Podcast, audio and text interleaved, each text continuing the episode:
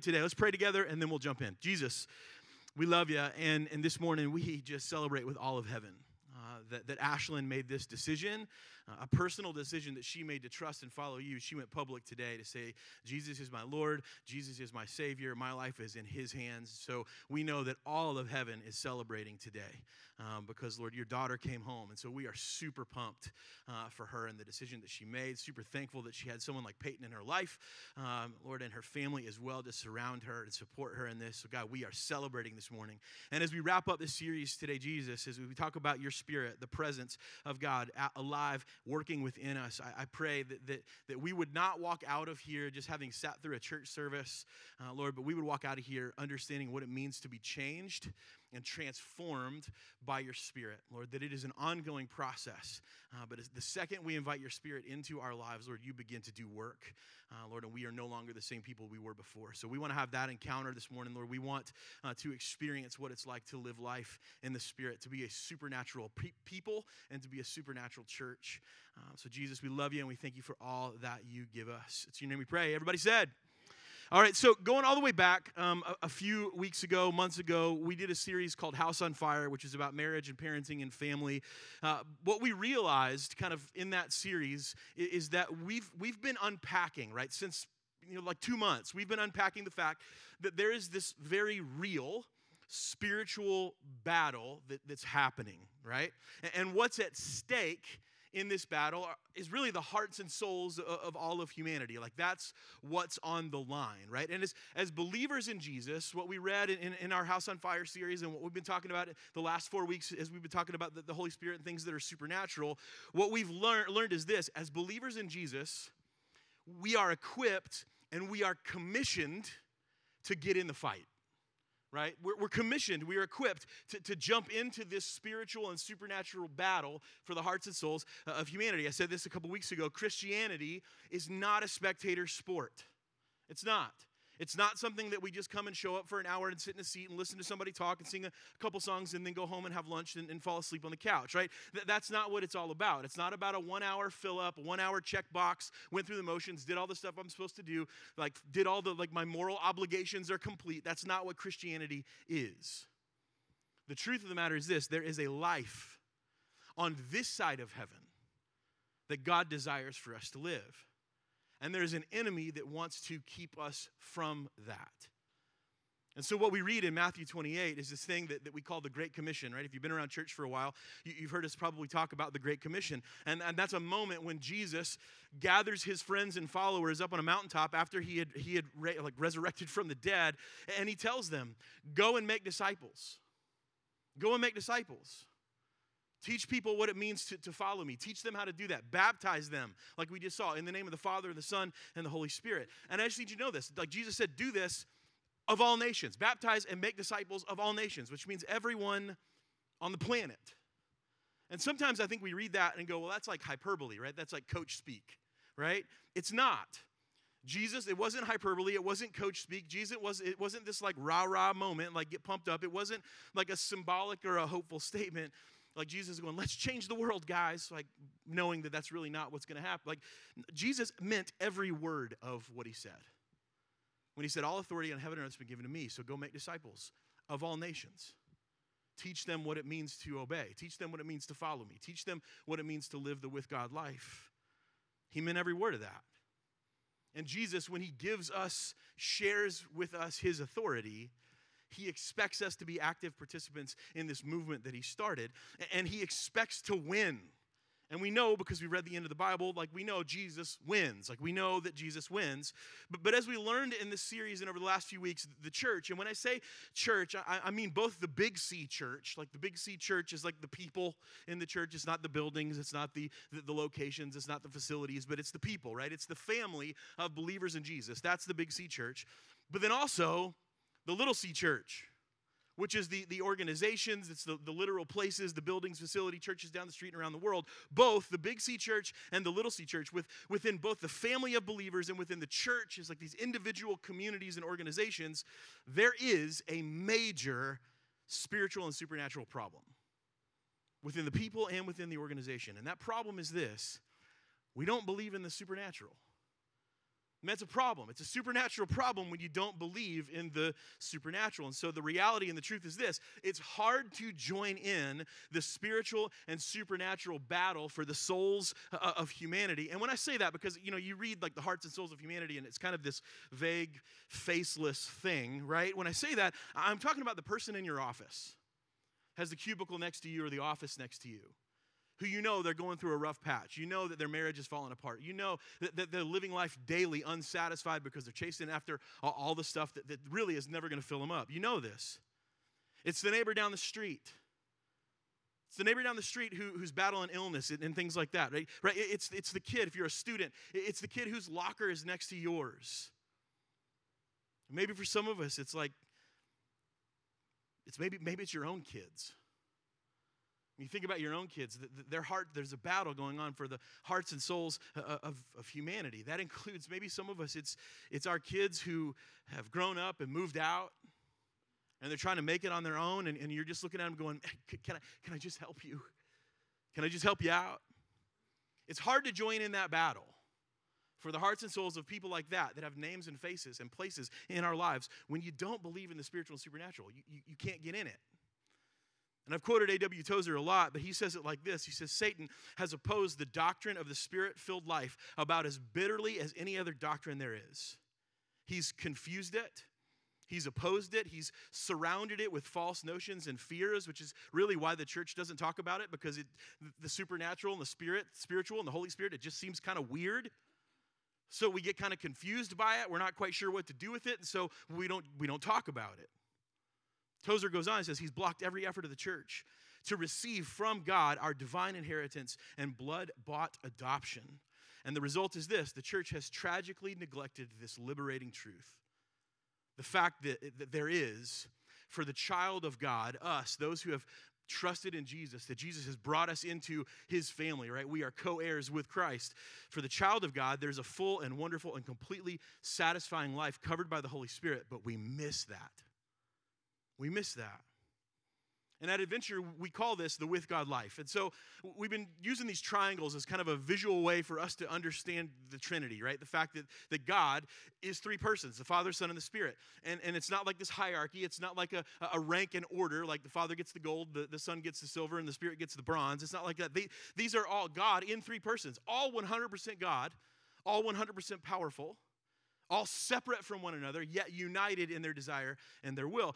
The with God life, right, is found like this. The, the fact of the way that there is a there's a way of living that God the Father desires for us to have. And because he has that desire, because he's God, he wills it, right? He wants this to happen. He's going to make sure everything that he wants to happen, that the opportunities are there for those things to happen. So there's a way of living that God desires for us to have, a life that's with him, in relationship with him. And that life is made possible by the justifying work of, of Jesus, his son. And when you think of justify, it's just as if I, right? It's kind of how we talk about it here, right? So it's, it's just as if we are covered in sin, but when we accept Jesus, it's just as if we're just like him, right? So Jesus justifies us. And then there's the Holy Spirit that brings this whole new life breathes this whole new life into us a life that is free from your past shame, from your past regrets, from your present mistakes, and all of your future failures, right? This salvation, right? The with God life, right? There is there's an opportunity now for us to live every moment of our lives in partnership, in relationship with the very active and alive presence of God working in us and through us. This is the with God life. This is how it works. And the thing that's kind of blown my mind as we've unpacked the series together is I've realized that, that the same thing that the Father, Son, and the Spirit do in salvation, they create new life in us, it's the exact same thing they did in creation. When you think about this, you go back to like the creation of solar systems and universes and galaxies, right? The same will and desire of the Father, the work of the Son, and the power of the Holy Spirit that brought form and function to, to things that were formless, things that had no form, things that were void. They brought life where there wasn't any life, life to universes and galaxies, solar systems, oceans, mountain ranges. All of that in salvation focuses all of that same power on us. I mean, that's amazing to me. That same power gets focused on us. That same will and desire, that same work, and that same power begins to create new life in us. And like the fancy church word for this is it's Trinitarian theology. Like we believe in the Father, Son, and the Spirit. And it should blow our minds when you think that that same, that same power that spoke mountain ranges into existence says, now I want to create something new in you. It's amazing to me. And we talked about this a couple weeks ago. We said this the goal of the gospel is not just to get you and I out of hell and into heaven, but really, right, in addition to that, it's to get the Holy Spirit and a piece of heaven into us.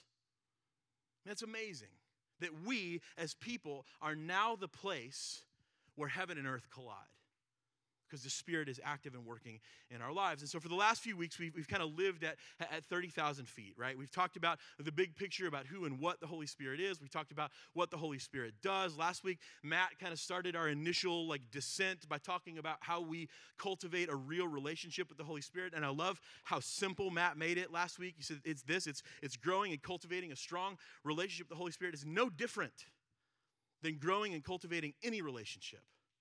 It's the same thing. It requires the same thing. The relationship you have with your friends and your neighbors and your coworkers and classmates and teammates, it requires the same thing. It takes consistent time and work and trust and obedience and communication. Those kinds of things go into creating really strong relationships with people.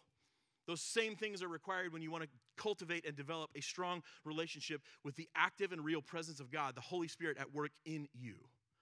So, Matt kind of last week brought us down through the clouds. So today we're on our final approach, or as we like to say here, we're going to land the plane uh, and we're going to get real practical and really personal. And you're like, dang it, should have stopped at the first one. We're not, right? Sorry, just who we are. Um, when it comes to, we're going to get personal when it comes to being a supernatural and a spiritual church. And I say that when I say church, again, I mean both Big C church and Little C church. As a church, as a people, as a family of believers, we want to be a spiritual and supernatural church. We want to lean into that, not away from it. We want to lean into the Holy Spirit that's alive and working in our lives as people. And then as an organization, Adventure Church at 3321 Ruckriegel Parkway in J Town, we want to be a supernatural church. And here's the deal without being and becoming supernatural people, that can't happen. So that's what we're going to talk about today. If you got your Bibles or your Bible apps with you, you can open those up to Galatians chapter 5. If you need a Bible, we have free Bibles in the back at the little table next to those arrows. You can take one home. We'd love for you to have a Bible. Um, so as you're flipping there, Galatians chapter 5, we're going to start in verse 1. And here's what verse 1 says. I'm going to read it, then I'm going to explain it, right? We're going to explain some context, and then we're really going to dive into it, okay? So, uh, Galatians chapter 5, verse 1, it says this For freedom, Christ has set us free. We're going to talk about that here in just a second.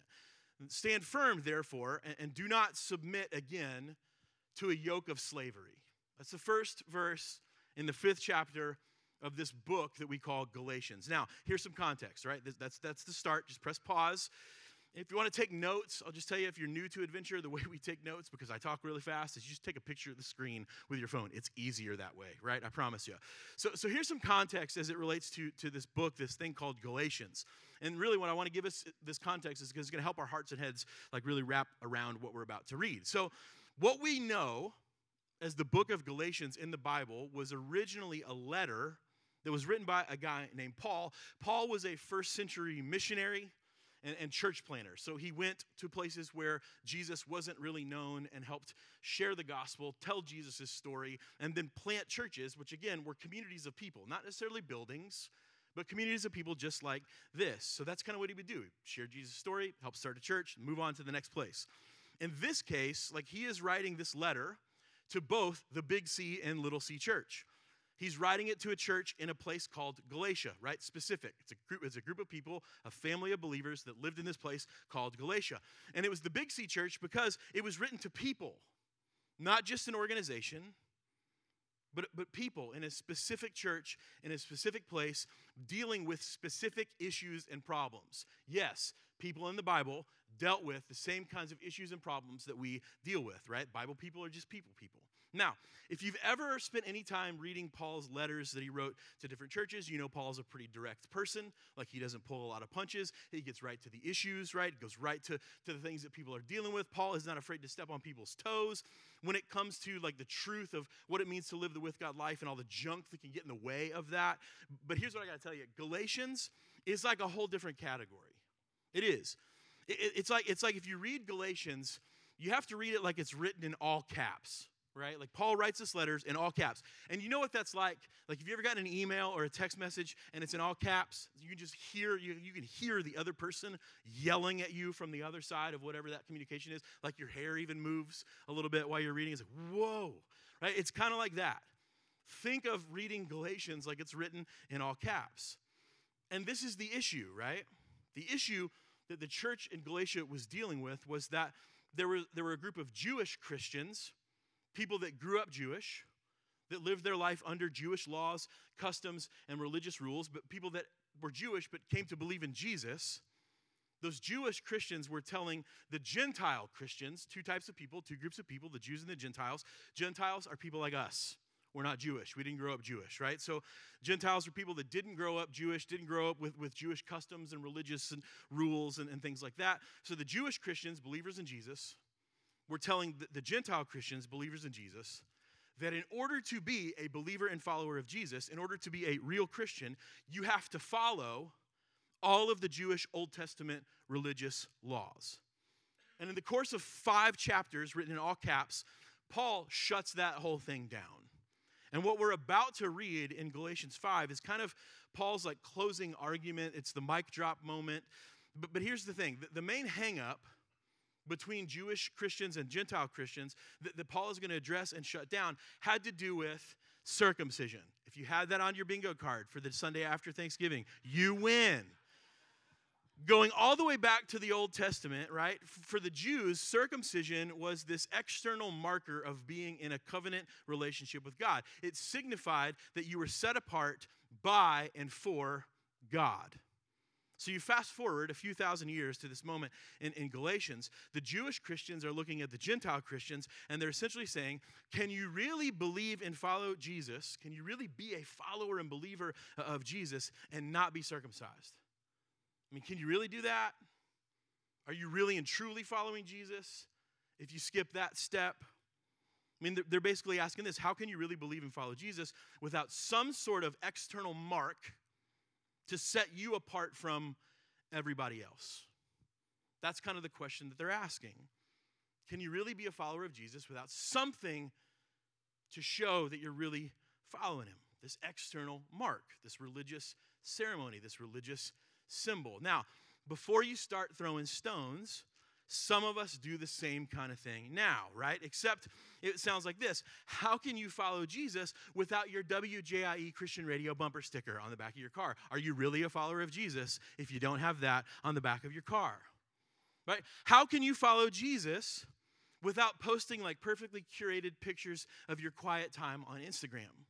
Right? Hashtag blessed too blessed to stress right? Like how can you how can you do that? Are you really following jesus? If you don't broadcast your quiet time to the world how can you follow jesus if you're not signed up for 25 different bible studies and, and taking online theology classes? How can you follow jesus if you're not doing that?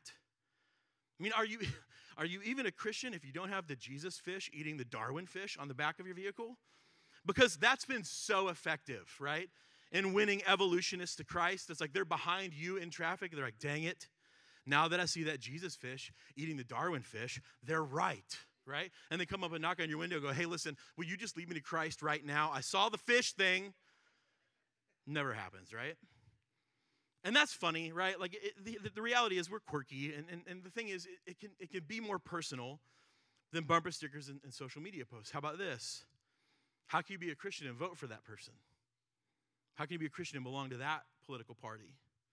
How can you be a Christian and have this stance on, on hot button issues like abortion or LGBTQ stuff, right? Like the Bible has a lot to say about those things. It does. And we've talked about them here. We're not afraid to talk about that stuff.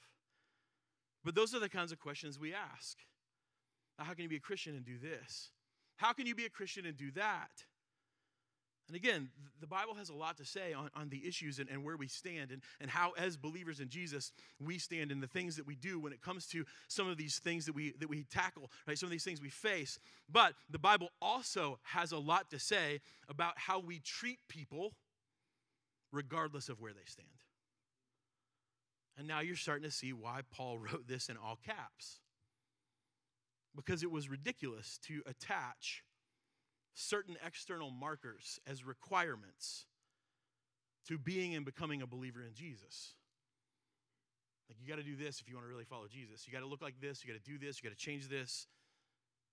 Paul says that's ridiculous. We got to shut that down. Let's dive back in. Let's read this again. He says this in verse 1 For, for freedom, Christ has set us free, which this is a, a, Greek phrase. This was written in Greek, right? This was a Greek phrase that meant this For freedom, Christ has set us free. He has done away with anything that has nothing to do with and has no bearing on, on salvation, right? He's done away with it. You don't have to deal with this, right? And so the, the, the reality is this when you look at this, this salvation, you don't need to add anything to this. Like nothing needs to be added to the desire and will of the Father, the justifying work of the Son, and, and, the power of the Holy Spirit. You don't need to add anything to this. There are no more steps. There's nothing needed when it comes to saving us. And so Jesus set us free. He did away with everything that has nothing to do with salvation. You strip all the garbage and the junk out of that, and what you're left with is what truly matters. That there's a God who doesn't just love you, but he likes you. There is a son who gave his life so that you can be in a relationship with his father, and there is a spirit that lives in you and is making you more like Jesus. You don't need to add anything to that. Paul says this, he goes on, he says, Stand firm, therefore, which means don't settle for, and don't submit, which means don't give into a yoke of slavery, which is forced and meaningless work based in religious rules. And that's what slavery is it's forced labor. It's forced labor, it's meaningless labor, in this case, tied to the work of religion. And then Paul says this Look, I, I, Paul, say to you that if you accept circumcision, that Christ will be no, of no advantage to you. Basically, this if you think what you do and the external religious markers will save you, then you don't need Jesus. Good luck. Paul says again, I testify to every man who accepts circumcision that he's obligated to keep the whole law. Basically, if that's what you want to base your life on, if you want to base your life on external markers and religious rules, then you better do all of it. And don't fail. Do it all and never mess up. And then Paul uses some very intentional language. You are severed from Christ, who would be justified by the law. You've fallen away from grace. And again, this is where I say Paul gets personal. Basically, why he's saying this while you're cutting things off, a life of, of empty rit- rituals and religious external markers, while you're cutting things off, you might as well just go ahead and cut yourself off from the with God life that Jesus makes possible.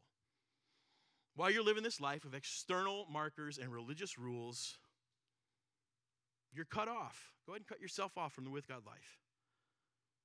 And here's what Paul says for, for through the Spirit, which is internal and invisible, by faith, which is internal and invisible, we ourselves eagerly wait for the hope of righteousness. For Christ, for in Christ Jesus, neither circumcision nor uncircumcision counts for anything. It, it, it, whether it has or doesn't have anything, like whether this, there's this external mark, whether you have it or you don't have it, it doesn't matter but only faith, Paul says, which is internal and invisible, working through love, which is visible. This word that working through love, this phrase is the phrase that, that we get energy, the word energy from.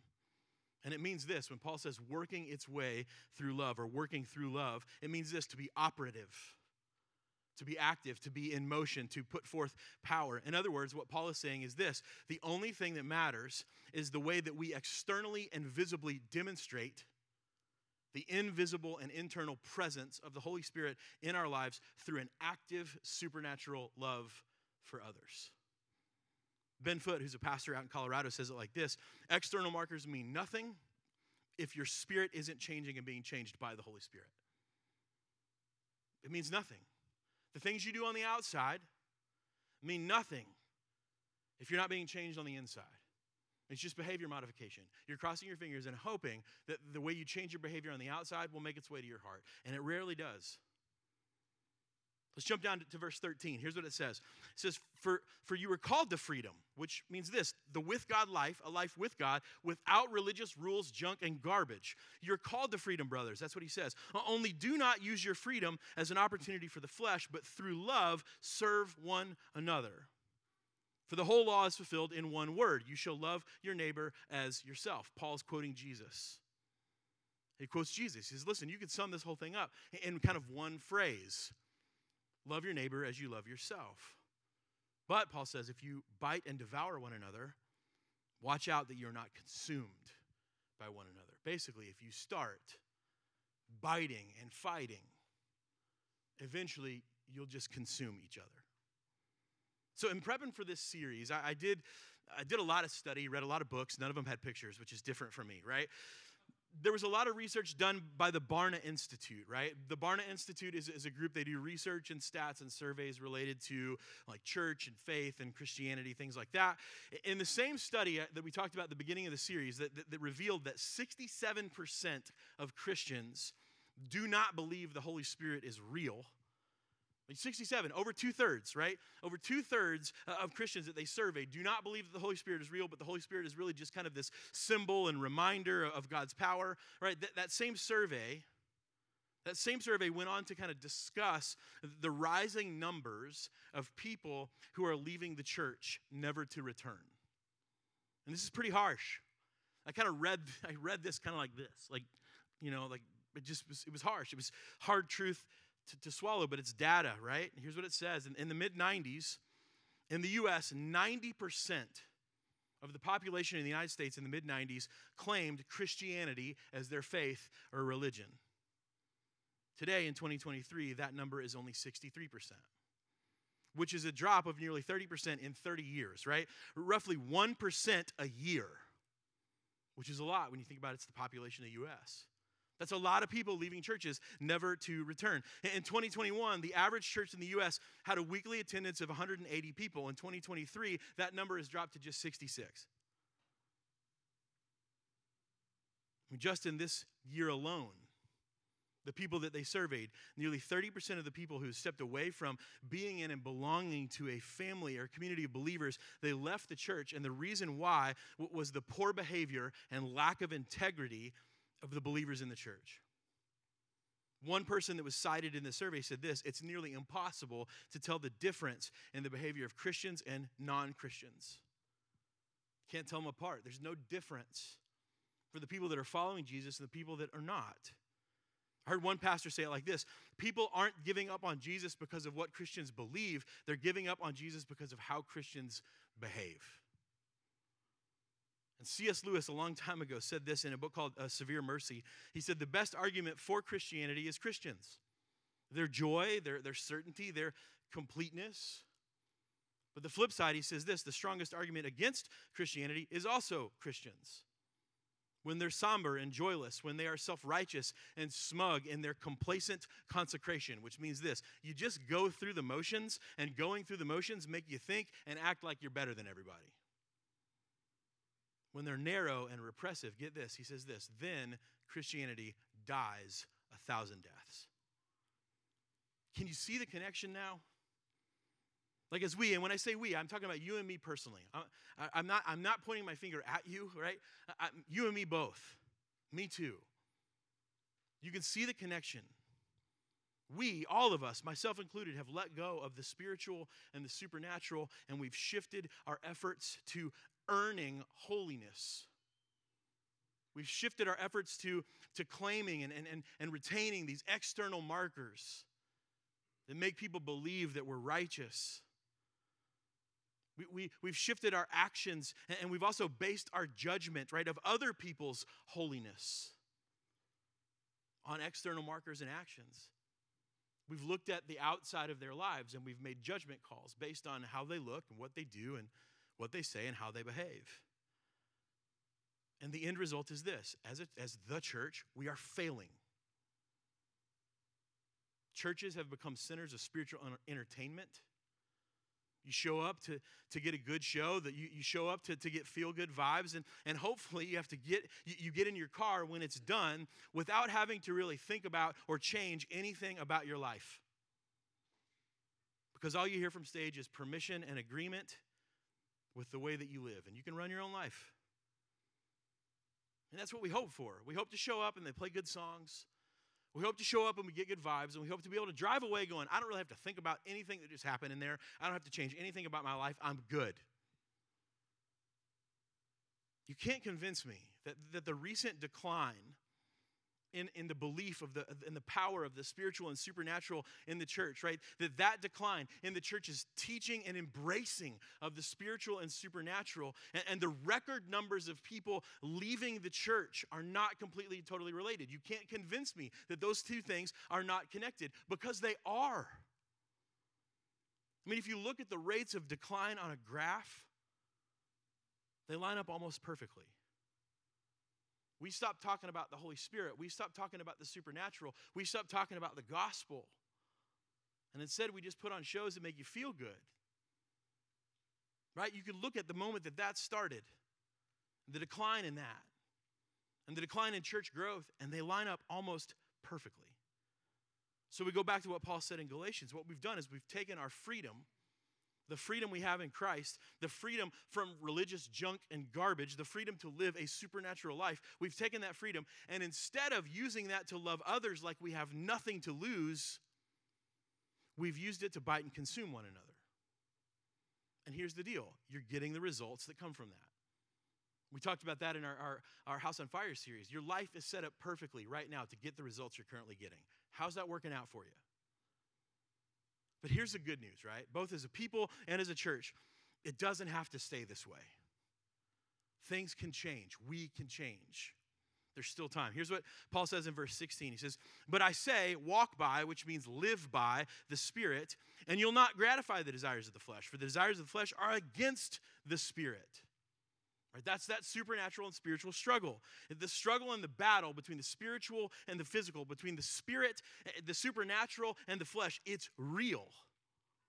It's not fake, it's not a symbol, it's real.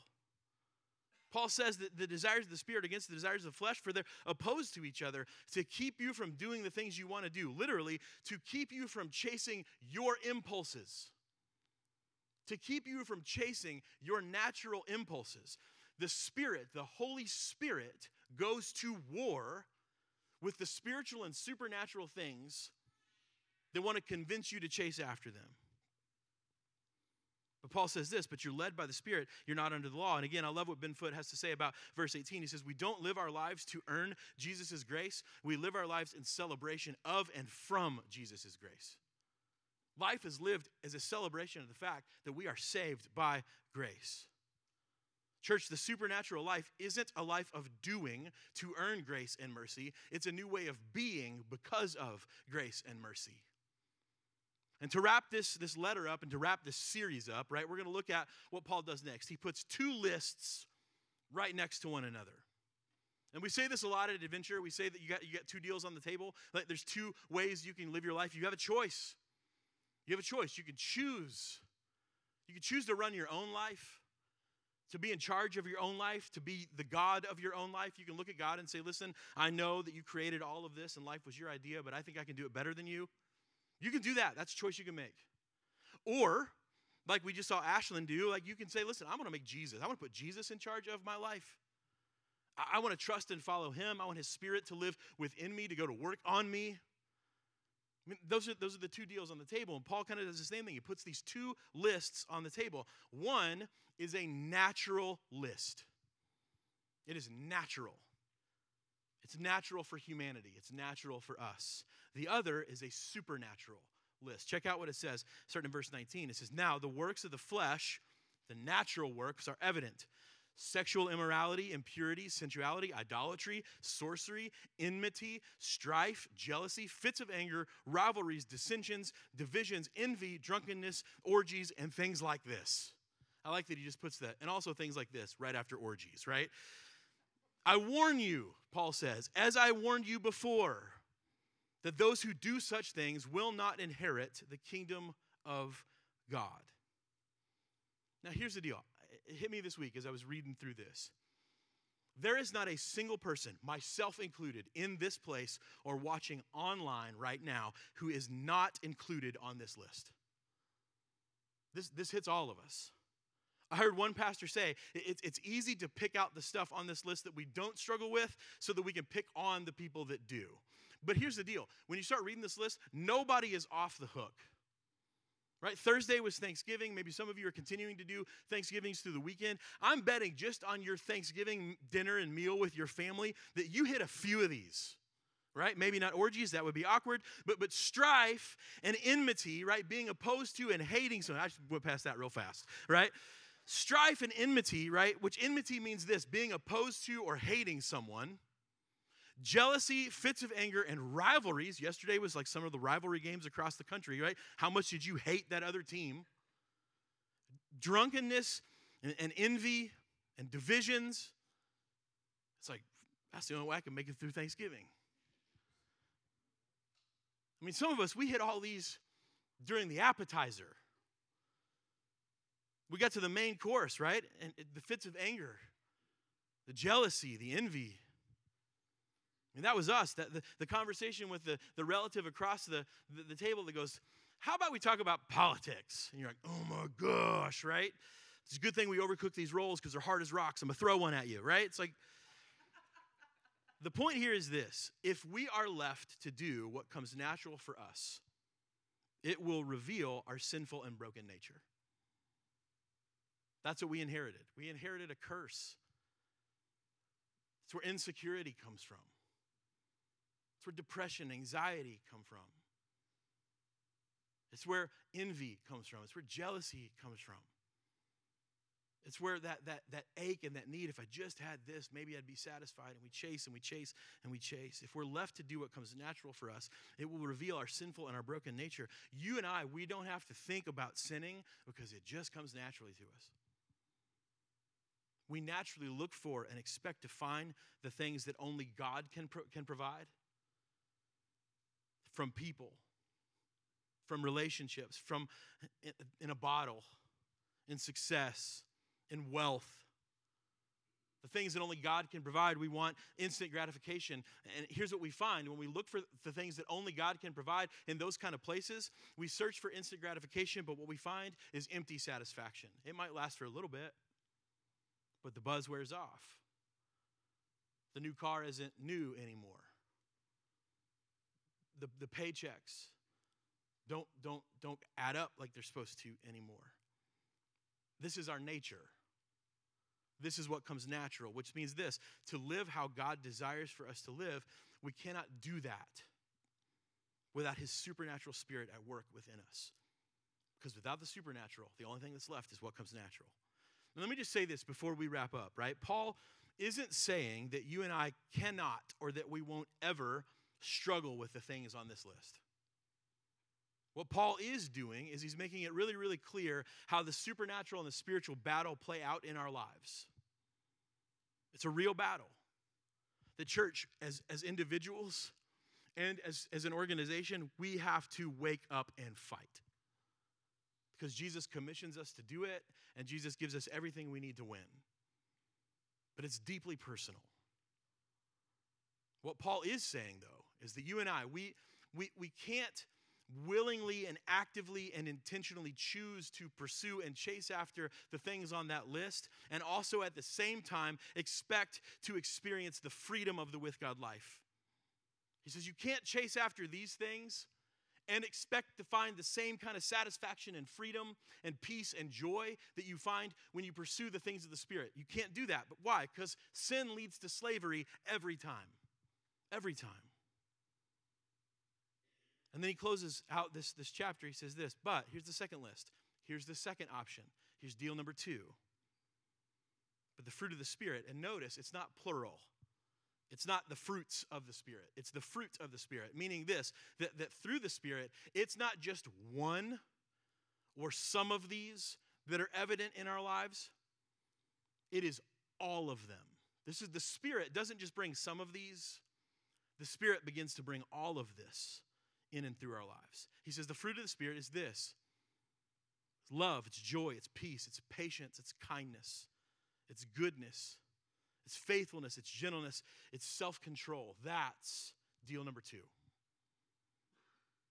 And Paul says, against such things there is no law. Meaning this the, the internal work of the Spirit eventually makes its way to the outside, externally, in how we live. The internal, like I thought about this, like the internal work of, of, of an apple tree eventually makes its way out and forms apples, right? That's what it does. Like apple trees don't bear oranges, they bear apples. And apples don't have to like think about bearing apples. They don't have to work really. It's like apple trees don't go, think apple, think apple, and then there's an apple, right? That's just what they do. They bear apples. The Holy Spirit bears this kind of fruit. That's just what he does.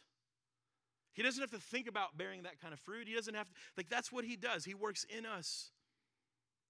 The Holy Spirit bears this kind of fruit. And, church, here's the deal that's what we want to be known for. We want to be known for being a people and being a place and being an organization that, that, that we're known for our love, our joy, our peace, our patience, our kindness, our goodness, our faithfulness, our gentleness, our self control. That's what we want to be known for. In, in Acts chapter 2, right? We're studying this in our men's group on Wednesday nights. Like Acts chapter 2, when the, when the Holy Spirit moves into the life of Jesus' followers and they preach, and thousands of people are baptized in one day, what we learn is this it says that the, the, the church, the people that was made up of like fishermen and tax collectors and prostitutes and all kinds of brokenness found favor with all the people. Why? Because this is how they lived love, joy, peace, patience, kindness, goodness, faithfulness, gentleness, self control. That made its way to the fruit of the Spirit, made its way to the outside. And, church, here's something important for us to know how we live as believers is just as important as what we believe in. Because how you live is what people can see. And the Holy Spirit, here's what the Holy Spirit does He makes those two things line up.